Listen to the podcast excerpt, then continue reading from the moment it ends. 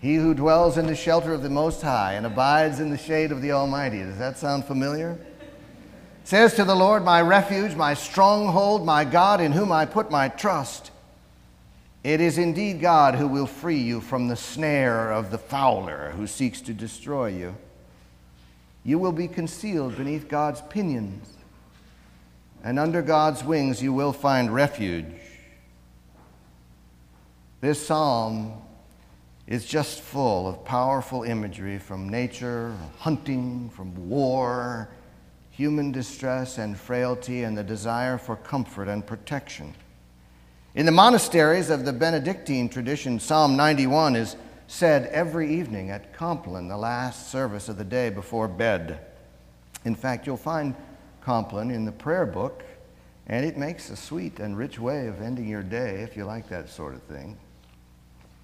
Compline itself and Psalm 91 in particular are invaluable parts of the spiritual toolkit that we have developed through the grace of God to ease the journey and point out the way to lives of love and peaceful purpose and happiness. Because let's face it, what the Gospels are asking us to do is awfully risky. The more available and compassionate we are, the more we allow ourselves to be vulnerable to manipulation and hurt.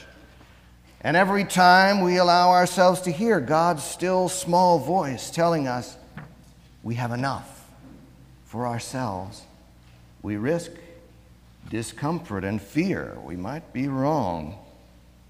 Whenever we choose to compromise with others and forgive them and hold our tongue, there is the possibility of disappointment, rejection, ingratitude, and humiliation.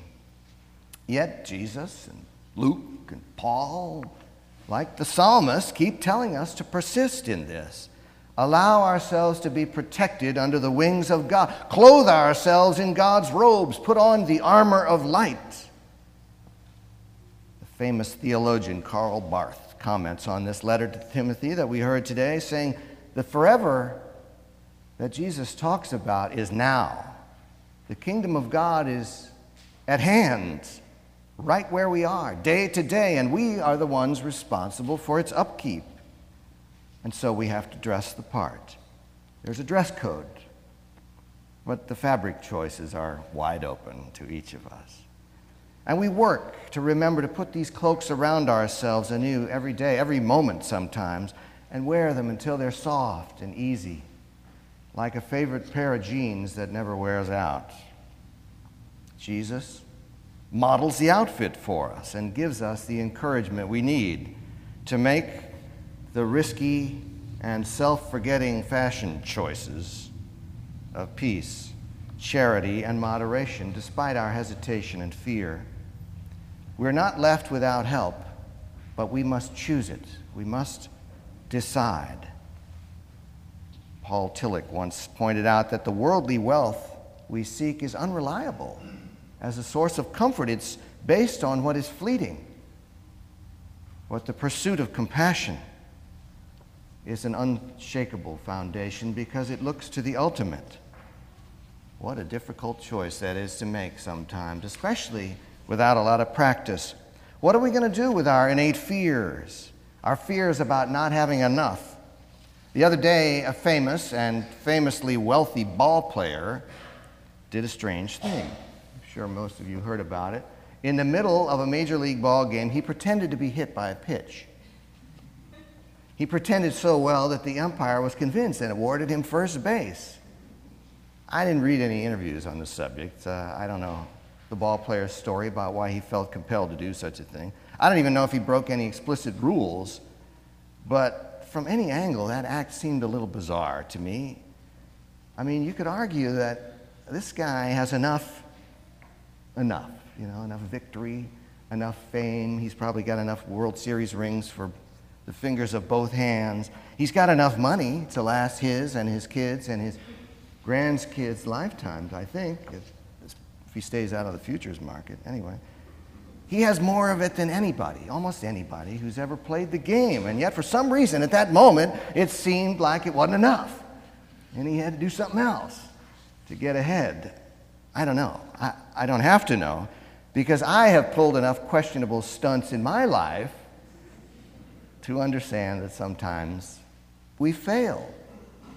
And I have been the recipient of enough love and forgiveness to know that it would be absurd of me to withhold it from others. So, how am I going to know I'm on the right track? We cannot effectively see ourselves, how we're doing, without the vision of others. That reflective love, the love of other people, the people with whom we nurture our faith and celebrate our lives, especially through uh, music festivals now and then, which was fantastic. Those people, that love's the only way God has of making our desire to be good, our failures, our forgiveness known and clear. God does not whisper to me. If He whispers to you, let me know. And uh, we'll adjust your meds or, or we'll put you on the pulpit, either way, or both. Archbishop Tutu famously observed God will not transform the world without us. God will not transform the world without us. And we're given explicit instructions, every imaginable opportunity to learn how to do this. We heard about the rich man in Hades who daily stepped over the poor to get in and out of his palace. All he had to do was look, but he just couldn't do it. Again and again, we are assured take the chance, accept you have enough. Let go of your self righteousness and your attempts to control other people.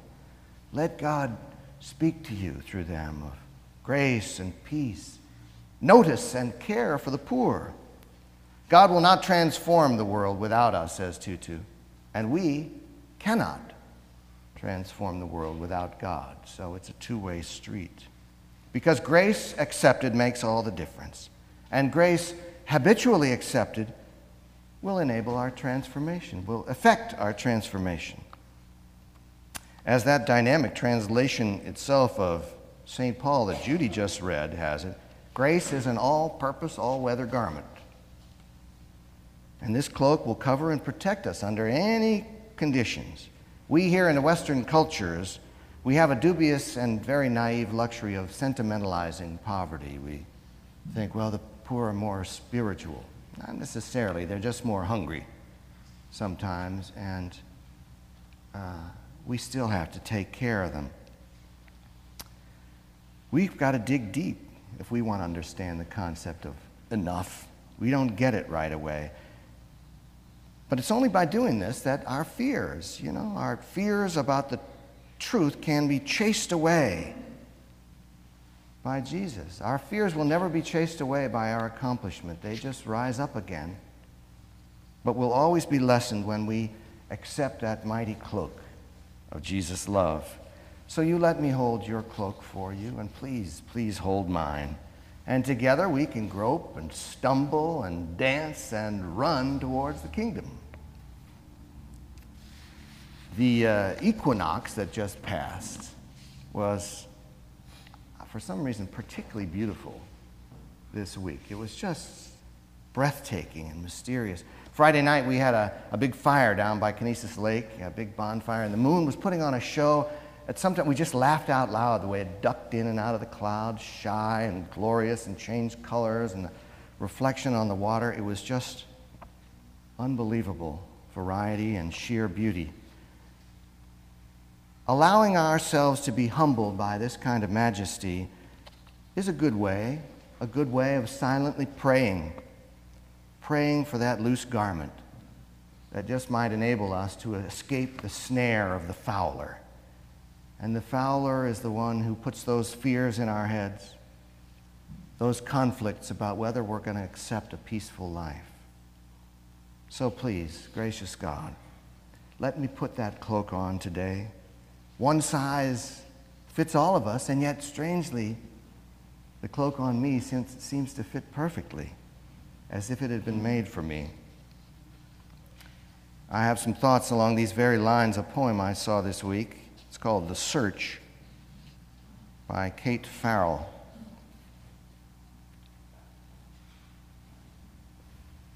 But then the moon comes up after all, and with a glow bright enough to wake you through the bedroom curtains, the night outside, one vast luminous room beside which indoor rooms seem to belong to a preliminary, rudimentary dimension. And her shining there, mother, daughter, friend, anima mundi, so still and low, it's almost as though you hadn't broken every vow you ever made in the wayside tabernacles of the universe. This time you go back to bed, close your eyes, and set out into the dark, hunting a state in which things are seen and known in the light love throws, doing away with mental fuss